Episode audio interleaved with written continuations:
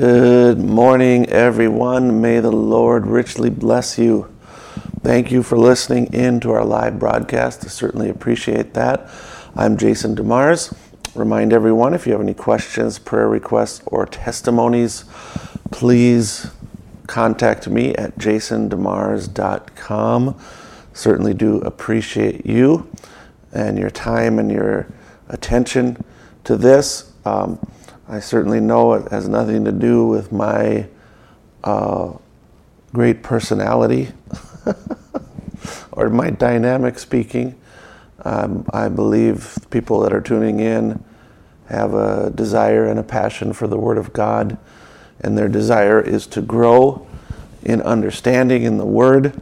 Um, I realize I'm nothing. Anything that I've have or have been able to bring to you, uh, I've been a recipient of that by the grace of God. And so I'll remind you also we have uh, free resources, materials uh, on our on the website at jasondemars.com. If you click on resources, there's a number of books there and tracts that you can order.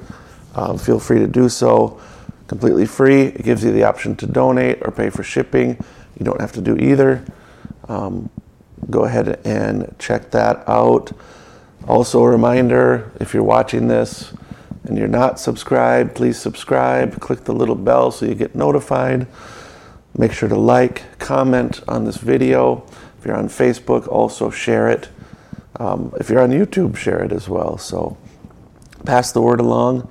We certainly appreciate that. Going to continue on Chosen Part 5, and we are going to continue to look at the uh, teaching about eternal security and the perseverance of the saints. So, first scripture we're going to look at is Romans 11 29.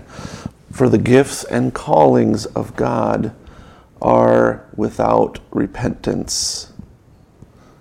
So, God, in this specific verse, God is saying, I've called Israel, and I'm never going to take that call back. I am, my hand is upon them, and I will bring them to restoration. Um, but looking at it a big picture, it's true for even the individual. Uh, it's a true for uh, gifting. It's true for a gifting in ministry. God's callings are without repentance. All right. Next verse is Jude 1, verse 24. Jude 1 24. Now unto him that is able to keep you from falling and to present you faultless before the presence of his glory with exceeding joy. God is able to keep you from falling. So, our preservation unto the end is not based on our ability, but on God's ability, Him that is able. So, God is able to keep you from falling and to present you faultless. So, it's not up to our effort, our human will, it's up to the sovereign will of God. Hebrews 10, verse 14. For by one offering he hath perfected forever them that are sanctified, or them that are being sanctified. So through that offering, he's perfected forever. This is a perfection that's lasting those who are being sanctified. So if you're being sanctified, it shows that you have experienced justification and that you're perfect forever. Now, there's a few verses um, in Scripture that are somewhat problematic towards this viewpoint, but as you examine those, you'll see really they're not that problematic. So let's look at this. We talked about this before. People can make a confession, people can put their put their human faith, their human trust in the gospel, but that doesn't mean they're saved. It's when God sovereignly by grace gives the gospel to someone.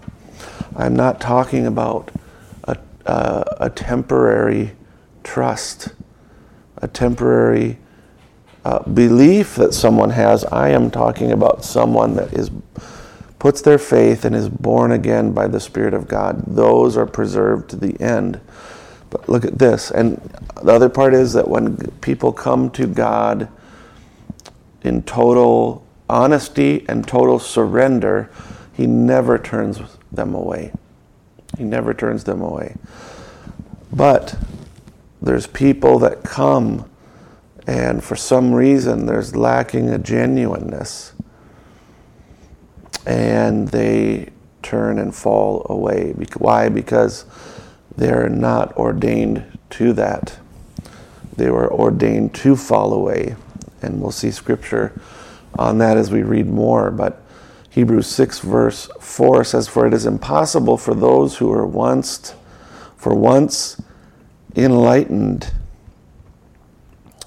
and have tasted of the heavenly gift and were made partakers of the Holy Ghost and have tasted the good word of God and the powers of the age to come, if they shall fall away, to renew them again unto repentance, seeing they crucified to themselves the Son of God afresh and put him to an open shame. So there it seems, wow, people can hear the word of God, participate in the Holy Ghost, taste taste the heavenly gift and fall away from the faith. So again, was God unable to keep them and preserve them faultless? Was God unable to do that? Well, you say they chose to fall away if if again Jesus said, I have chosen you, you have not chosen me. He said, No man can come to me unless the Father draws him first. And he says, All the Father has given me will come to me. And he says, um, All that come to me I will in no wise cast out. Um, in, in John chapter 10, he, he says that no one can pluck them out of my hand. Okay? So here we see someone tasting the good word of God, the powers of the world to come, tasting the heavenly gift. They were enlightened. In other words, they received an understanding of the word of God.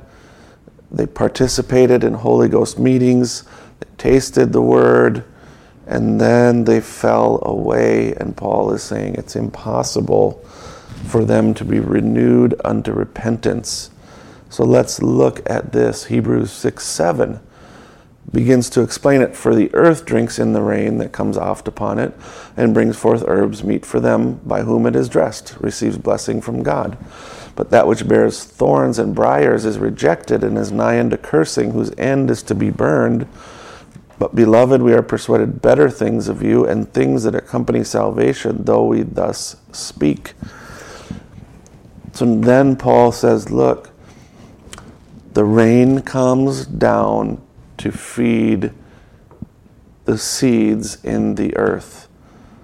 Some brings forth herbs, which are good for those who keep the ground. Then there's also seeds that bear thorns and briars, and it's rejected, it's nigh unto cursing. Both the good seed and the bad seed can experience the rain. What is the rain in this sense? Being enlightened, partakers of the of the heavenly gift, tasted of the heavenly gift, were made partakers of the Holy Ghost, tasting the good word of God, That's the rain that's coming down upon both seeds. It makes both seeds grow, but one is weeds, one is herbs. One is good for food, one is for the burning. Two different types of seed. This again very clearly is speaking of predestination and election. Those there's people who are chosen by God to eternal life. There's peop- those people who are rejected. Those rejected ones are weeds and they can do nothing but bear bad seed. And the Holy Ghost can fall upon them, not with the new birth, not with the baptism of the Holy Ghost, but with an anointing. They can be around and experience and look like they are following along perfectly the Word of God. They're a true believer. But in the end, they fall away, and Paul is saying it's impossible to renew them again unto repentance. It shows they've already went through, they've already repented, they've already put faith, they've already done these things, but none of it was real, none of it was genuine, it was false, and in the end they fall away. Uh, let's go to Hebrews 10 26.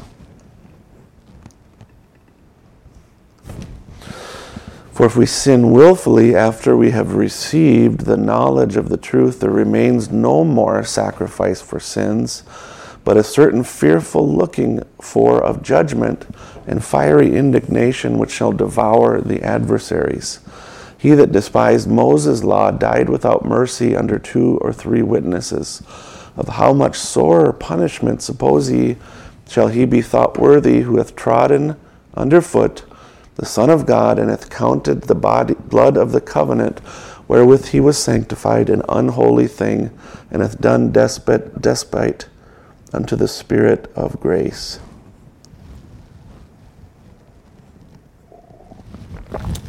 So, this is, again, people can take this in such a stark way. This is not speaking of committing a single act of sin here and there. Um, there are sins of infirmity that come through temptation.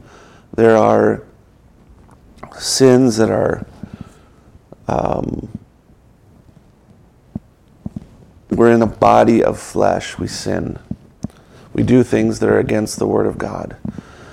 That's not what it's talking about.